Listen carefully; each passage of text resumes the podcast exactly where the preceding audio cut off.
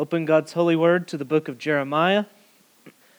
Jeremiah chapter twenty-two, verse ten through twenty-three and verse eight. Jeremiah twenty-two, ten through twenty-three, eight. Weep not for him who is dead, nor grieve for him, but weep bitterly for him who goes away, for he shall return no more to see his native land. For thus says Yahweh concerning Shallum the son of Josiah, king of Judah, who reigned instead of Josiah his father, and who went away from this place. He shall return here no more, but in the place where they have carried him captive, there he shall die, and he shall never see this land again. Woe to him who builds his house by unrighteousness, and his upper rooms by injustice, who makes his neighbor serve him for nothing, and does not give him his wages, who says, I will build myself a great house with spacious upper rooms, who cuts out windows for it, paneling it with cedar and painting it with vermilion. Do you think you are a king because you compete in cedar? Did not your father eat and drink and do justice and righteousness? Then it was well with him. Then he judged the cause of the poor and needy. Then it was well. Is not this to know me, declares Yahweh? But you have eyes and heart only for your dishonest gain, for shedding innocent blood, and for practicing oppression and violence.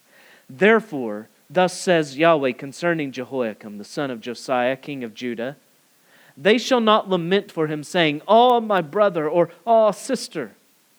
They shall not lament for him, saying, Oh, Lord, or Oh, his majesty. With the burial of a donkey he shall be buried, dragged and dumped beyond the gates of Jerusalem. Go up to Lebanon and cry out, and lift up your voice in Bashan. Cry out from Abarim, for all your lovers are destroyed. I spoke to you in your prosperity, but you said, I will not listen. This has been your way from your youth, that you have not obeyed my voice. The wind shall shepherd all your shepherds, and your lovers shall go into captivity. Then you will be ashamed and confounded because of all your evil, O inhabitant of Lebanon, nested among the cedars. How will you be pitied when pangs come upon you, pain as of a woman in labor? As I live, declares Yahweh, though Coniah, the son of Jehoiakim, king of Judah, were the signet ring of my right hand, yet I would tear you off and give you into the hand of those who seek your life, into the hand of those whom you, of whom you are afraid, even into the hand of Nebuchadnezzar, king of Babylon, and into the hand of the Chaldeans. I will hurl you and the mother who bore you into another country where you were not born, there and there you shall die. But to the land to which they will they will long to return, there they shall not return. Is this man Coniah, a despised broken pot, a vessel no one cares for? Why are he and his children hurled out and cast into a land that they do not know? O land, land, land, hear the word of Yahweh. Thus says Yahweh, write this man down as childless, a man who does not, who shall not succeed in his days, for none of his offspring shall succeed in sitting on the throne of David and ruling again in Judah. Woe to the shepherds who destroy and scatter the sheep of my pasture, declares Yahweh. Therefore thus says Yahweh, the God of Israel, concerning the shepherds who care for my people, you have scattered my flock and have driven them away, and you have not attended to them. Behold, I will attend to you for your evil deeds, declares Yahweh. Then I will gather the remnant of my flock out of all the countries where I have driven them, and I will bring them back to their fold, and they shall be fruitful and multiply. I shall set shepherds over them who will care for them, and they shall fear no more, nor be dismayed, neither shall any be missing, declares Yahweh. Behold, the days are coming, declares Yahweh, when I will raise up for David a righteous branch, and he shall reign as king and deal wisely and shall execute justice and righteousness in the land. In his days Judah will be saved, and Israel will dwell securely. And this is the name by which he will be called. Yahweh is our righteousness. Therefore, behold, the days are coming, declares Yahweh, when they shall no longer say, as Yahweh lives, who brought up the people of Israel out of the land of Egypt. But as Yahweh lives, who brought up and led the offspring of the house of Israel out of the north country and out of all the countries where he had driven them, then they shall dwell in their own land. This is the word of the Lord. Thanks be to God. Let's pray.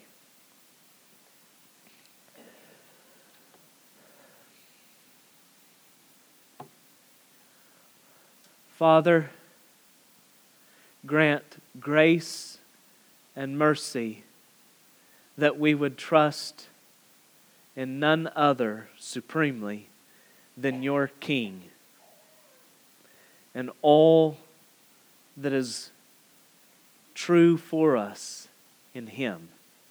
In Christ's name, amen. It's been said that democracy is the worst form of of government, except for all others. The real genius of our republic is more negative than it is positive in nature.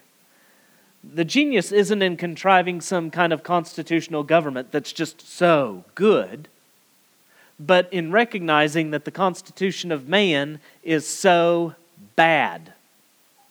The system of checks and balances, the limitation of terms, the division of power, constitutional rights, all these limit how much bad a bad man or bad men can do. Given this, isn't it peculiar that even in our republic, even we are enchanted by kings, the kingly, the royal, the regal? You can chalk this up to Arthurian legend, fairy tales, historical intrigue, or the royal pomp that still remains intact in some places. But I think there's something far deeper to this. The historical story of Kings is one that's filled with injustice and unrighteousness, and even so, there is a longing for the royal, the majestic, the regal, the kingly. And I think our republic betrays this whenever she says, "In God we trust." Here we have a string of wicked kings, and notice that the hope that's held out, the, the, the, the solution to all these wicked kings, is not the elimination of the Davidic dynasty, but the fulfillment of it. It's not less monarchy, but monarchy in the fullest. That's the hope of man. Spreading government out to more wicked men doesn't bring enduring peace and justice. The only answer is an absolute sovereign who is absolutely good. And mysteriously, he's also man. He's more than man, but he must be man. And he shows us in that man as he ought to have been, man as he should be, kingly, imaging forth his sovereign in the domain and sphere entrusted to him as a steward king. The first king that we come across in this list, this series, is Shallum, more frequently referred to by what is likely his throne name, Jehoahaz. He was the first of Josiah's sons to rule, but he was Josiah's youngest son. He's the youngest son, but he's the first to rule. And this enthronement, why this happens, we're not sure of everything involved, but it happens at the will of the people in something that bizarrely sounds like a d- democratic monarchy. Second Chronicles thirty-six one, the people of the land took Jehoahaz, the son of Josiah, and made him king in his father's place in Jerusalem. He reigns a, th- a, a short three months before Pharaoh Necho, who had defeated his father Josiah in battle, deposes him. All that has already taken place whenever we read our text. Weep not for him who is dead, that's referring to Josiah, nor grieve for him, but weep bitterly for him who goes away, Jehoahaz, who's been taken captive by Pharaoh Necho. And thus it's made more clear with verse eleven. Thus says Yahweh concerning Shallum, the son of Josiah, king of Judah, who reigned instead of his fa- instead of Josiah his father, who went away from this place. He shall return here no more. So they're being commanded not to lament for Josiah, lament for Jehoahaz. Now at the death of Josiah, Second Chronicles thirty-five twenty-five tells us, Jeremiah also uttered a lament for Josiah, and all the singing men and singing women have spoken of Josiah in their laments to this day. They have made this a rule in Israel. Behold, they are written in the laments. So this means at the time that Chronicles was compiled, at the time that Chronicles was written, which would be after the captivity, at that point, they are still lamenting the death of Josiah. But at this particular point, what Jeremiah is calling for is not to lament for Josiah who has died, but Jehoahaz, who's just been taken captive into Egypt and will return no more. And this might be why he's referred to as Shallum and not Jehoahaz, which is likely his throne name, because he's just Shallum. He's not a king. He's been taking away, he's been taken away captive. And so in this, he serves as a sign of what is to befall the nation. With this command, it's as if Jeremiah is saying, do not weep for the great tragedy of the past. Weep over the greater tragedy of the present and the future. Weep for what lies ahead of you. Worse than the loss of a great king is that Yahweh, their king, is now bringing judgment against them. It's not the past that's most, most worth lamenting. It's their present and future. It's, a, it's what's about to unfold. Don't mourn the loss of the kingly in the past. I'm speaking to you now. Don't mourn the loss of the kingly and the royal and the regal and the majestic in the past. Mourn if you have no part in the royal future that lies ahead. Don't weep that the majestic fairy tales of your childhood, those golden dreams, don't weep that they aren't true. Weep if the greater glory that they smack of is completely lost to your future. Don't weep if the glory that they, they held for you is forever gone. Weep if it's forever from your past. It, weep that it's forever gone from your future. Then we go on to a different king with verse thirteen. Shallum Jehoahaz has been carried away captive. The king that's addressed in verse thirteen is a different king. And you understand who he is when you come to verse eighteen. Therefore, thus says Yahweh concerning Jehoiakim. So verses thirteen through seventeen tell us of Jehoiakim's crimes. And then with verse eighteen, we turn to the consequences for those crimes. Jehoiakim was the second oldest son of Josiah and the second to rule. First Chronicles three fifteen tells us he's the second oldest son, and we read in Chronicles later on he's the second son to rule. The eldest son of Josiah, for whatever reason, we're not ever told why, never rules. He had four sons. Now, whenever Pharaoh Necho disposed Shallum, Jehoahaz, whenever he deposed of him, he set up Eliakim, his brother, in his place, changing his name to Jehoiakim. So then we know that somewhere around the eighth year of Jehoiakim's reign, Nebuchadnezzar defeats Pharaoh Necho, and at that point, Israel, Judah, excuse me, comes under his rule. And a woe of judgment is pronounced here against Jehoiakim for his wicked and unrighteous building efforts, twenty-two, thirteen, and fourteen. Now, Second Kings twenty-five, twenty-three, thirty-five tells us that Jehoiakim gave the silver and gold to Pharaoh, but he taxed the land to give the money according to the command of Pharaoh. He exacted the silver and gold of the people of the land from everyone according to his assessment, assessment to give it to Pharaoh Necho. So Jehoiakim wasn't going to be put out himself. He's got to pay tribute to Pharaoh Necho, and he gets that tribute from the people. And he's not going to He's not only going to not be put out himself as far as what he's going to pay tribute, he's not going to be put out as far as making himself more grand.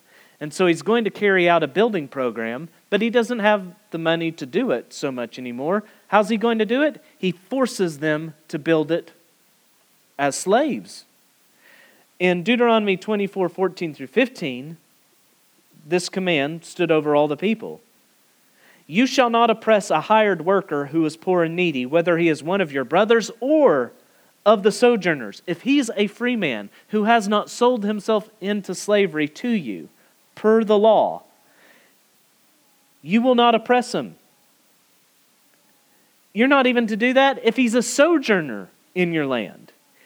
You shall give him his wages on the same day before the sun sets, before he is poor, and counts on it, lest he cry against you to Yahweh and you be guilty of sin.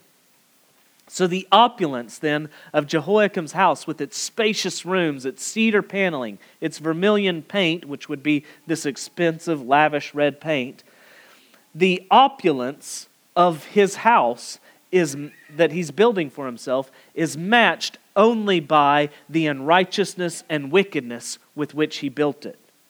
The height of its glory speaks to the depth of his depravity. And so the stinging question comes that calls for a comparison between Jehoiakim and his father, verse fifteen. Do you think you are a king because you compete in cedar? Did not your father eat and drink and do justice and righteousness? Then it was well with him. Cedar does not a king make.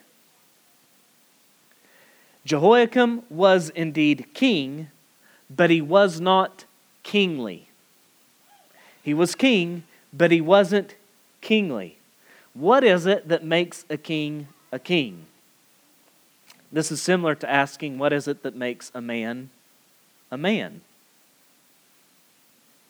There are men who, though they are men, they are boyish. They are childish. And it's just this type that so often strives for manliness, but always in such a way that just makes its boyishness more manifest and more apparent. It's such men who try to compensate by artificial markers of manliness and thereby demonstrate just how boyish they are. In Lewis's The Horse and His Boy, the more earthy, not earthly, earthy, the more earthy King Loon of Archenland was kingly, whereas the Tisroc of the neighboring nation, their ruler, was trying to compensate. He was outrageously opulent and, and gaudy in his display of kingliness, and thereby he wasn't kingly at all. The Tisroc had a kingdom of gold, but King Loon was a golden king. And the difference between the two is that the Tisroc's glory was one that was built by taking, and King Loon's glory was one that was demonstrated by giving. It's the difference between a glory that's, that's strived after by grabbing and a glory that is already present, out of which one gives generously. King's Loon, King Loon's glory was one of magnanimous joy, and the Tisroc's was one of demanding servitude of others.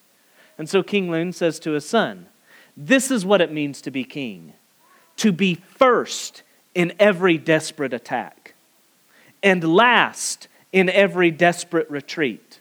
And when there's hunger in the land, as must be now and then in bad years, to wear finer clothes and laugh louder over a scantier meal than any man in your land. To have a kind of poise and faith and confidence to display that kind of magnanimous joy even whenever there's not that much there. The truly majestic is not a glory that grabs, it is a glory that gives. So Josiah did justice and righteousness. He judged the cause of the needy and the poor, and he ate and drank like a king. twenty-five, fifteen, twenty-two verses fifteen and sixteen. He used his authority not, not to serve himself, he used it to serve others. His was the kind of glory that generosity poured out of, flowed out of. His was not a kind of glory that you had to pour into. His was the kind of glory that flowed out. And so to do justice and righteousness then, judging the cause of the poor and the needy, is, verse sixteen, to know Yahweh. To be kingly in this way is to reflect the king, who does not need and demand. He overflows lavishly with grace and justice and mercy. You remember in chapter nine, Yahweh declared, "Let not the wise man boast in his wisdom. Let not the mighty man boast in his might. Let not the rich man boast in his riches. But let him who boasts boast in this, that he understands and knows me, that I am Yahweh, who practices steadfast love, justice, and righteousness in the earth. For the, in these things I delight, declares Yahweh."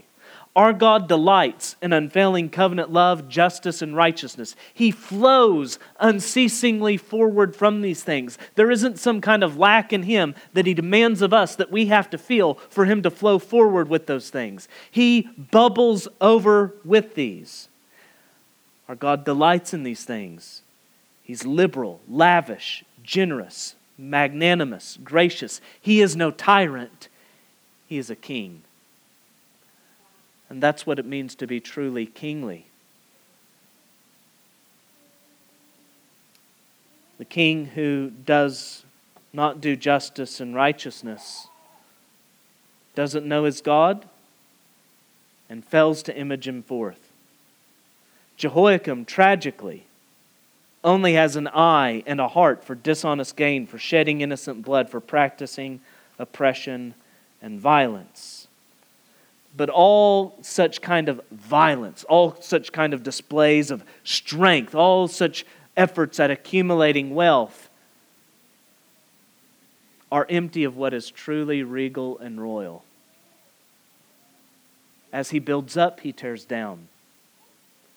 As he tries to climb, he digs. And so as a consequence, he will not be lamented. He'll be buried like a donkey, like a beast. His body will be dragged away and discarded where it won't be a nuisance. Now you read in Second Chronicles thirty-six six, against him, that's against Jehoiakim, came up Nebuchadnezzar, king of Babylon, and bound him in chains to take him to Babylon. Listen carefully though. This is all that we're told. The only thing we're told is that he was bound to be taken to Babylon. You're never told that he made it there, which is really striking because we know the fate of Zedekiah and Jehoiachin. We know the fate of those who were taken away into captivity. We know the fate of Shallum as he was taken into captivity. But we're told nothing, absolutely nothing. We're completely silent. All that we know is that he was bound to be taken into captivity, and then we hear nothing more. So what's, I think, obvious is he was bound to be taken in captivity, and somewhere along the way, outside of the city, where it's not any kind of nuisance, he is disposed of, he's executed, he's thrown away like a carcass of a wild animal. He spent so much effort to live like a king, and he died like a beast. He spent so much effort to live like a king and die like a beast. And so Shallum, who was virtually never a king, is to be lamented over. Whereas Jehoiakim, who tried to live like a king, is not to be lamented over at all. Men of God, rule and labor over that which you've been entrusted with, so that there is a weep for a real loss upon your death. The loss of something kingly and royal in the sphere that it's been entrusted to you, because you've imaged forth the grace and generosity of your Lord. Work unto the Lord. Bleed for your wives. Labor for your children. And love your neighbor. You're not the fountain. And don't try to be. When you try to be, you end up grabbing like Jehoiakim. Live on the fountain. Live on the fountain. Live in faith, knowing because of the lavish grace of your God, it's more blessed to give than to receive. Live on the fountain so that you know that whatever life you sacrifice for others will never outweigh the life you have because of the sacrifice of Christ. You cannot outgive your God. Give knowing you can't outgive your God. Give knowing that that fountain won't run dry. Live on the fountain. May you know the grace of God in Christ your King, and may it make you gracious. Then, instead of lamenting for Jehoiakim, Judah is to go throughout the land crying out, lamenting. She's to go all throughout the land. Go to Lebanon in the far north. Go to Bashan in the northeast. Go to Abarim in the southeast. Go all over the land crying out because her lovers have been destroyed, twenty-two and verse twenty. All the nations she's trusted in, all the false gods, all the rulers, they are destroyed. In her prosperity, as God had blessed her, she did not listen when God spoke, twenty-two verse twenty-one. She didn't obey His voice. And so the wind will shepherd her shepherds, and her lovers will go away into captivity, twenty-two verse twenty-two. And then she will be ashamed. And again she's spoken of as Lebanon, that forested mountain area to the north, from which the cedars for all these building programs were taken. She's referred to as Lebanon, and she will have pain as of a woman in labor, but she will only have the pain and none of the reward. Now the final king that's named is Coniah, twenty-two and verse twenty-four. We have a shortened version of his fuller name, Jeconiah. And then we have his throne name, by which he's otherwise known, Jehoiachin. So Coniah, shortened version of Jeconiah, throne name likely is Jehoiachin. He was the third king to reign following Josiah, but he's Josiah's grandson. He is the son of Jehoiakim. His was also a short three-month reign due to the rebellion of his father, Nebuchadnezzar, coming against the kingdom once again. He's compared, verse twenty-four, to a signet ring. Now, a signet ring would get its primary worth and value, not because of how ornate or precious it was in and of itself, but the authority that it was able to convey. It was whereby the king sealed documents.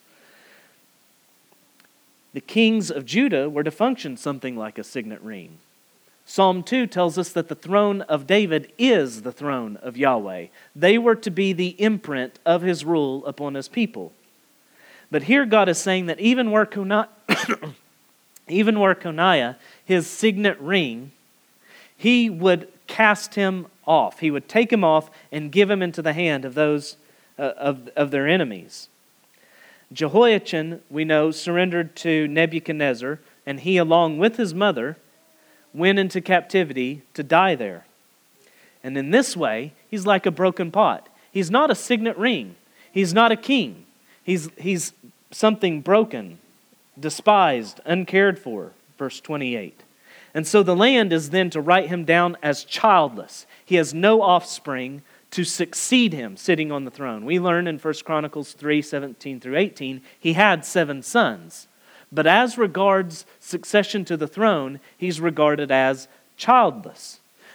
Then, as a glimmer of, of hope, that this was referring immediately, but not in the long term, we have Zerubbabel, his grandson, who returns to the land not as a king, but as a governor. But the book of Haggai ends with God saying He will make Zerubbabel a signet ring. There's a reversal of what's happened.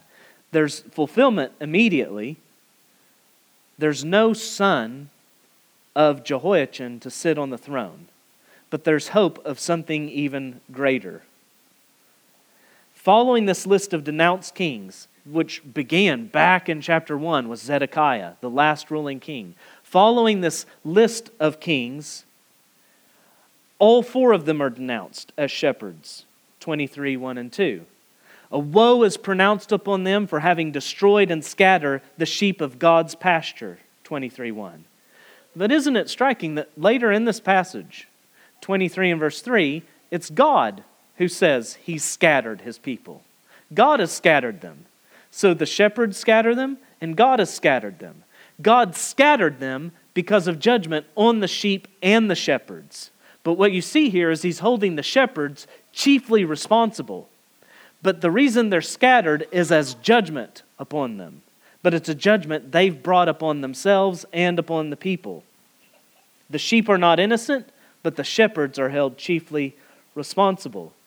And after he's judged them, there's hope held out for the flock. He will gather the remnant back to him. They will be fruitful and multiply. There's echo an echo here of the promise of the command given to Adam to be fruitful, multiply, fill the earth. And there's also with that an echo of the promise made to Abraham, wherein he was commanded to be fruitful and multiply, but also that he would be fruitful and multiply. And this reversal of judgment is then a restoration of redemption, and it's effectual. It's something God will do. Um, verse four. I will set, back up verse three. I will gather the remnant. I will bring them back to the fold. Now verse four. I will set shepherds over them who will care for them. This is effectual. It's something God will do. And this effectual work of gathering the sheep to the flock comes into full revelation whenever God's king says, I have other sheep also that are not of this fold. I must bring them also, and they will listen to my voice. So there will be one flock, one shepherd. But before we consider the Good Shepherd any further, first we're promised shepherds, twenty-three and verse four. Ephesians four eleven tells us that the Good Shepherd, shepherd, the risen Christ, gives shepherd teachers to his flock.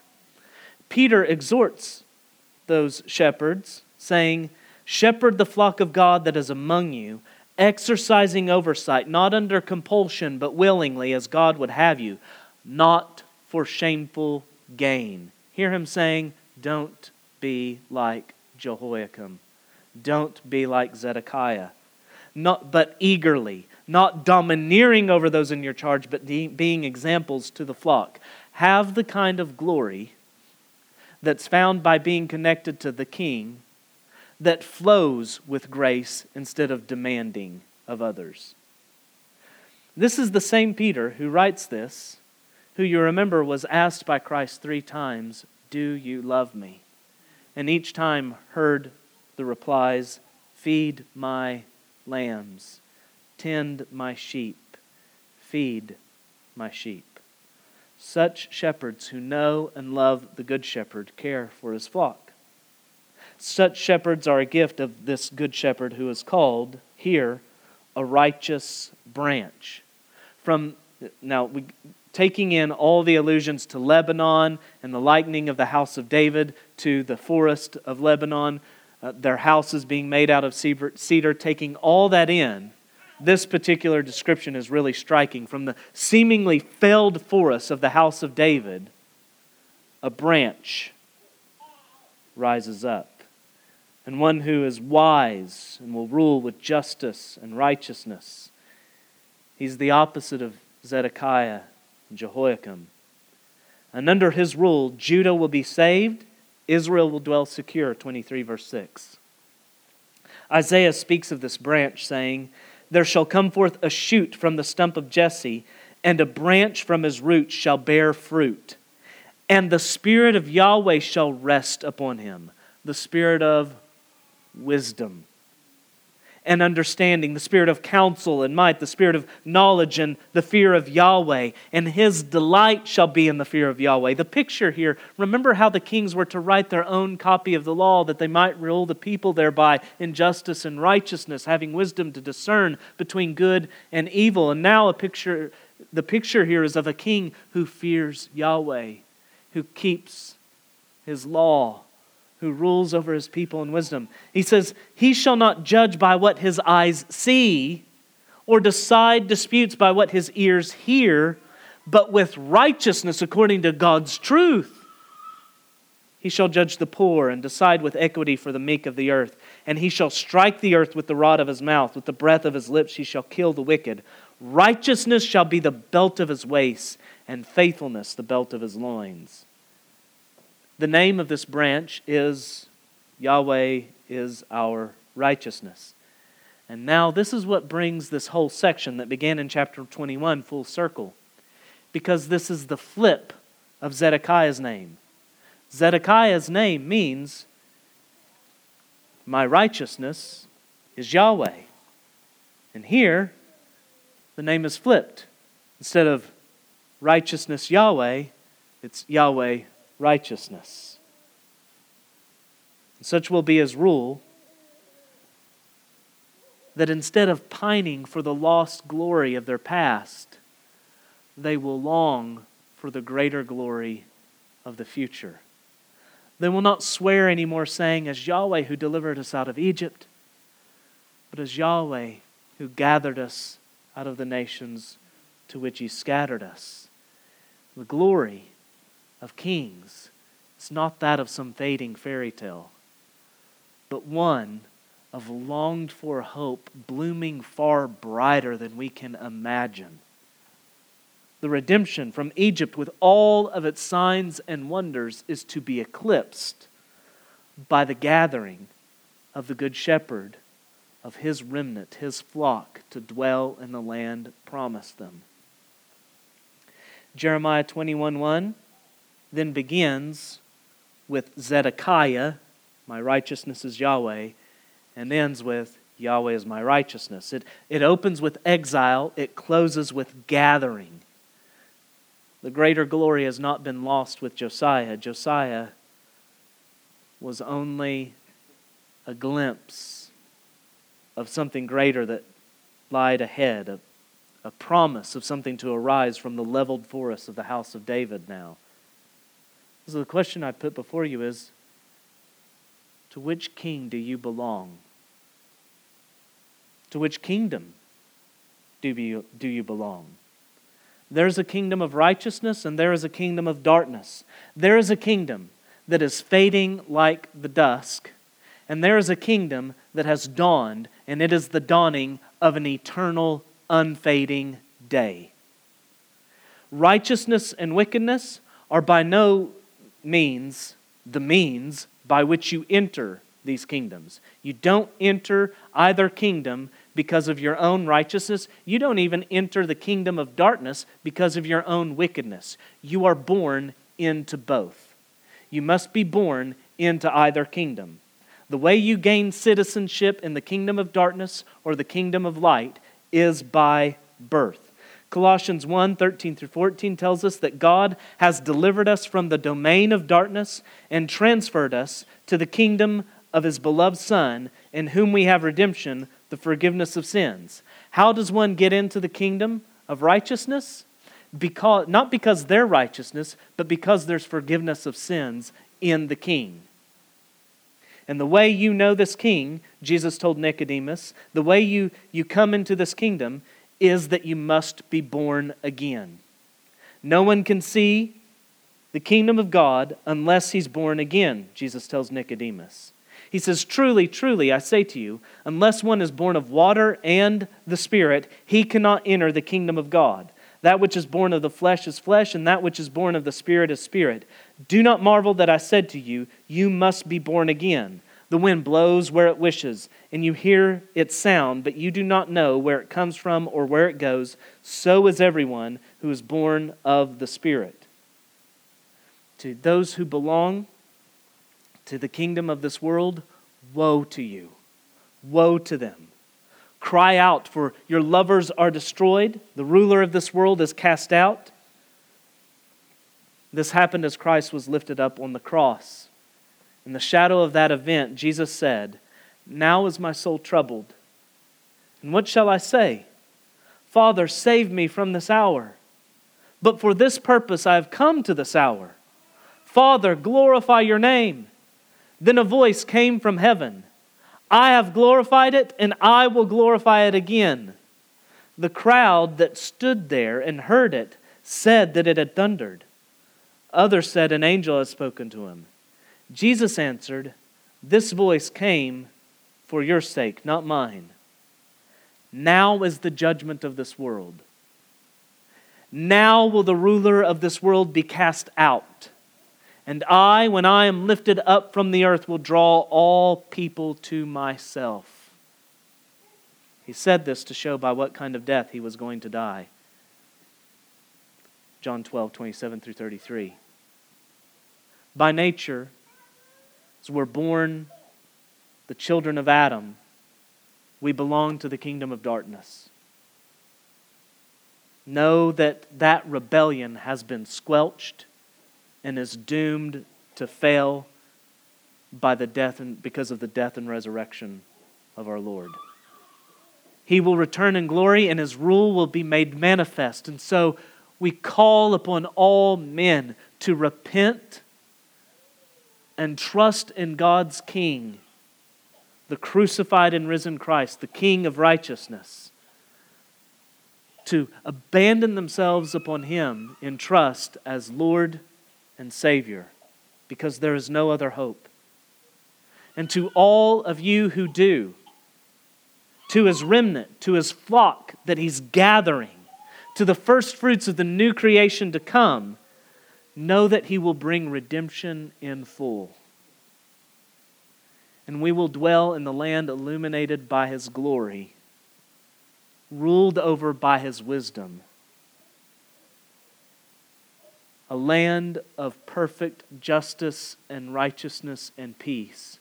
We will, we will live under His blessed rule forever and ever. Of His kingdom, there will be no end.